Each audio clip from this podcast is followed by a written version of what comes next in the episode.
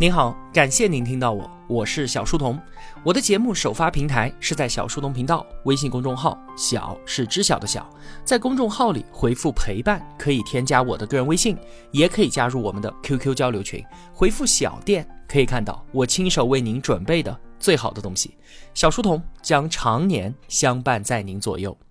我们正在解读《上帝掷骰子吗》，作者曹天元。这是我们解读这本书的最后一期节目了。上期节目啊，我们说到薛定谔他用一个巧妙的思想实验，就把看不见的微观世界的量子效应放大到我们的日常世界，用荒谬的又死又活的猫来攻击量子论。同时呢，哥本哈根解释没有办法定义观测者，人观测可以造成波函数的坍缩，那么猫观测为什么就不行呢？沿着这条路往下走啊，我们就会和说不清道不明的人类智能意识纠缠不清了。还有坍缩也是对于实验结果的强行解释，这并不符合薛定谔波动方程的演化方向。那为了解决上述的麻烦，物理学家们就提出了惊世骇俗的多宇宙理论。真实的宇宙对于我们来说是一个没有办法理解的极高维度的存在，它严格的按照薛定谔波动方程的演化，而我们所观察到的一切呢，其实是这个真实宇宙在我们这个低维世界的投影。薛定谔方程每一个可能的解就对应了一种投影，一切可能发生的事情都在某个世界真实的发生了。那哥本哈根解释和多宇宙谁是真理呢？检验的方法竟然是一个更加疯狂的量子自杀实验。在人则原理的支撑之下，如果多宇宙理论正确，那么作为主观的我是没有办法被杀死的，我总是能够活在我必然活着的那个宇宙当中。但是啊，实验的结果只对我自己有意义，多宇宙没有办法相互干涉，就算我知道答案，我也没有办法将它公之于世。讲到这里啊，我已经感觉脑洞开的比我自己的脑袋还要大了。今天呢，我们还要聊量子论当中的最后一个奥义，量子纠缠。故事呢，还是要从爱因斯坦他老人家说起。之前我们就讲啊，爱因斯坦坚决捍卫经典物理的世界观，从量子论的奠基人呢，变成了其反对者，两次在索尔维会议上和波尔互掐，可惜都落了下风。爱因斯坦就发现啊，看来这个量子论没有那么容易被打倒，于是他调整了策略，不再说量子论是错的，而说它是不完备的。之所以我们会看到量子系统表现出的不确定性，那是因为还有隐藏的变量我们没有发现，没有掌握。比方说，我们看到赌场里掷骰子点数是随机的，但其实呢，背后是有一位武林高手在用气功控制着骰子的点数。我们功力太浅了，肉眼凡胎发现不了这个武林高手，所以才觉得骰子是不确定的。如果我们能够找到他，把他给考虑进来，那就没有什么随机可言了。这个躲在背后的武林高手就是爱因斯坦所说的隐变量，找到它，那么世界就不再是随机的，而是确定的，可以预测的。在两次失利之后啊，爱因斯坦准备提出第三次的反驳。这一次他找来了两位帮手，都是他在普林斯顿大学的同事，一个叫做波多尔斯基，另一个叫做罗森。连同爱因斯坦，三个人姓氏的首字母分别是 1P2， 所以啊，他们为了论证量子论不完备性所提出的这个悖论，就叫做 1P2 佯谬。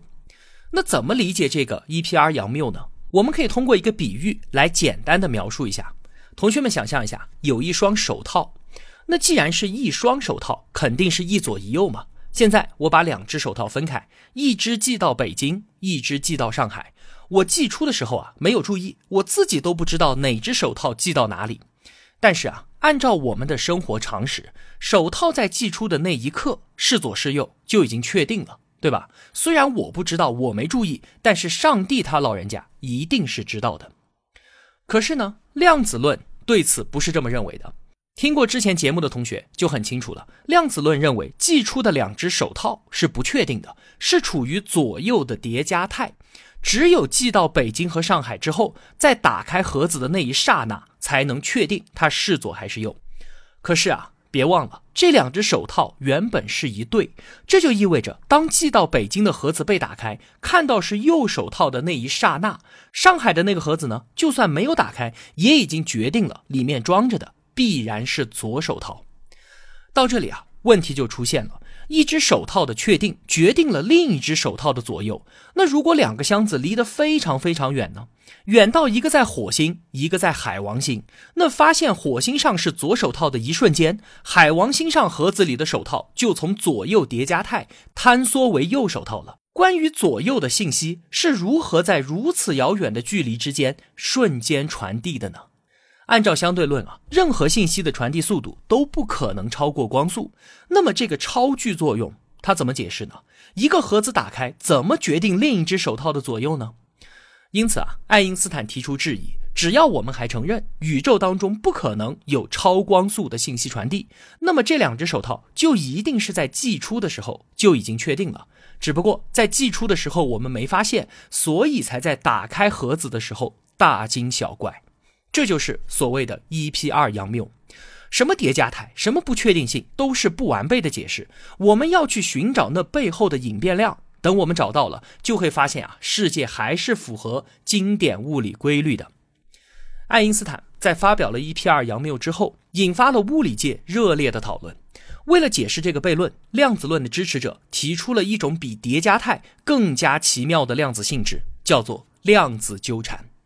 就用手套来理解，因为手套是一对，所以必然是一左一右，看到一只是左，另一只不用看也就知道它肯定是右，它们两个有高度的相关性，这就叫做两只手套处于纠缠态。在微观世界当中啊，比方说一个基本粒子派介子，它的角动量是0，在衰变之后呢，就会得到一个电子和一个正电子，这个时候两个新的粒子就处于纠缠态。因为角动量守恒，这两个新的粒子中一个角动量向上，那另一个则必然向下，它们两个肯定是相反的。但是在观测之前呢，没有人知道哪一个向上哪一个向下，两个都处在上下的叠加态。波尔就认为啊，爱因斯坦的质疑呢，其实并没有什么太大的杀伤力，因为它是用经典的物理视角来看待手套的。当两只手套分别寄出去之后呢，在经典物理看来呢，当然应该被看作两个完全独立的个体。但是我们现在站在量子的角度就不应该这么看了，手套在寄出去之后，在被开箱观测之前，都必须被当作是一个整体。就算这两个箱子被各自寄到了宇宙的两端，也依然是一个整体，这并没有违背相对论信息不能超光速的设定。那有人还设想啊，是不是可以利用量子纠缠来超距离的传递信息呢？假如啊，我是三体人在地球的内应，地球和三体星距离4光年，我们事先将两个处于纠缠态的粒子，一个放在地球，一个放在三体星，地球上的粒子状态为1，那么另一个状态必然为0。我们商量好了，由我在地球发起起义，1表示我成功了，0就代表我失败了。这样一来，不就可以让信息跨越4光年的距离瞬间传递了吗？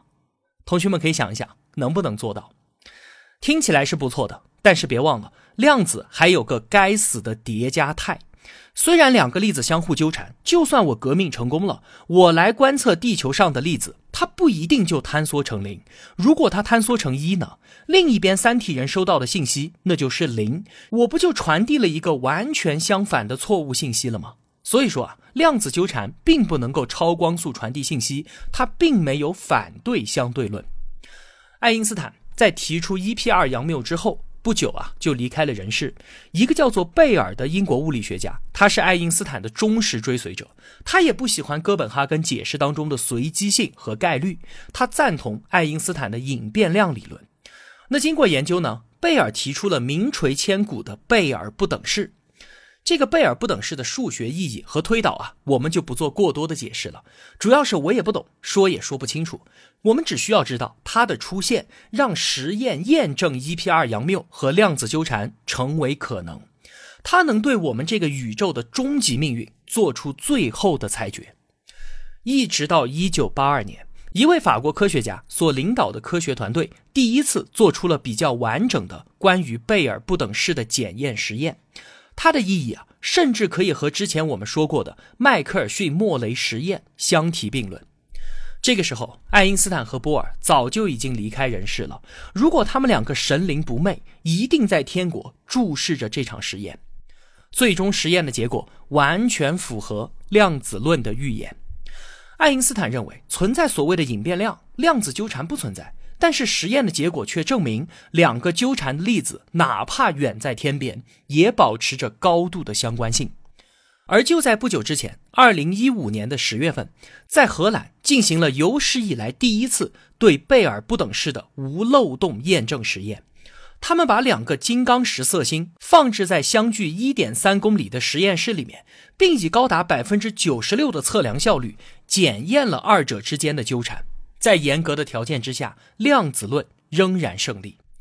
我们最后的一丝怀疑被彻底的消除了。此后贝尔不等式正式更名为贝尔定律。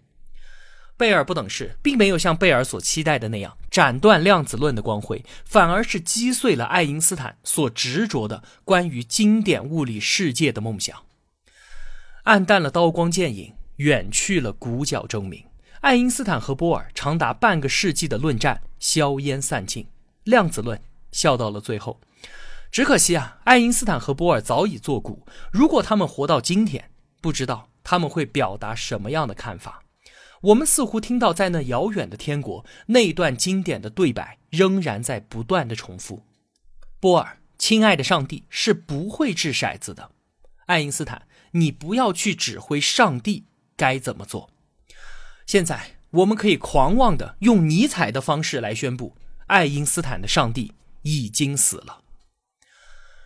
我们的故事讲到这里也就接近尾声了。通过这9期节目，我们一起看到了量子论从诞生以来经历了无数的风雨，就连爱因斯坦、薛定谔这些最伟大的物理学家都曾经向他猛烈地开火，试图从根本上颠覆他，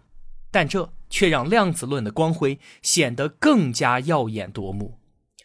从实用的角度来说呢，量子论是有史以来最成功的理论，它不仅超越了麦克斯韦的电磁理论，甚至还超越了牛顿的经典力学。它的出现彻底改变了世界的面貌，比史上任何一种理论都引发了更多的技术革命。核能、计算机技术、新材料、能源技术、信息技术等等等等。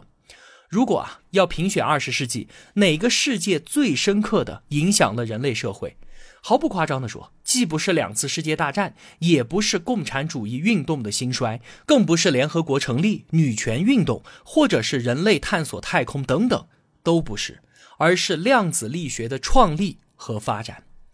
许多人喜欢比较20世纪齐名的2大物理发现，量子论和相对论，争论他们究竟谁更伟大。其实呢，所谓的伟大往往是不具有可比性的，正如人们争论李白和杜甫、莫扎特和贝多芬、罗马帝国和大汉王朝谁更伟大一样。但是如果仅从实用性的角度来说，我们可以毫不犹豫地说，是的，量子论更加的有用。也许我们仍然不能从哲学意义上去真正的理解量子论，但它依旧无可限量。虽然我们有时候还会偶尔怀念经典的时代，怀念那些因果关系一丝不苟、宇宙的本质简单易懂的日子，但这也仅仅只是一丝怀念罢了。就正如电影《乱世佳人》开头不无深情地说，曾经有一片属于骑士和棉花园的土地，叫做老南方。在那个美丽的世界里面，绅士们最后一次风度翩翩的行礼，骑士们最后一次和漂亮的女伴同行，人们最后一次见到主人和他们的奴隶。而如今，这是一个只能从书本当中去寻找的旧梦，一个随风飘逝的文明。虽然我们也有这样的感伤，但是人们依旧还是会歌颂北方人最后的胜利。为什么？因为我们从他们那里得到更大的力量，更多的热情，还有对于未来更执着的信心。量子论就是那么的奇妙，它听上去是如此的匪夷所思，甚至疯狂到不可理喻。有很多的观点至今都还在争论，但是它切切实实地改变了我们看待和理解世界的方式，也改变着我们所处的世界。好了，解读上帝掷骰子吗这个系列终于是结束了。物理这个课题呢，对于我自己来说确实挺难的，每期节目做起来我都异常的吃力，花费的时间也很长，因此啊，节目当中肯定存在诸多表达上的不够严谨和不够准确的地方，还请同学们能够多多包涵。这本书讲完呢，我自己心里面其实还蛮开心的，算是又完成了一个小小的挑战吧，又在一个陌生的领域点亮了一盏灯，又收集到了一片精美的世界拼图。希望这次的旅程你也喜欢，你也享受其中。下本书想要听什么，在留言区告诉我吧。每一条留言尽管我没有办法一一回复，但是每一条我都会看的。我是小书童，我在小书童频道与您不见不散。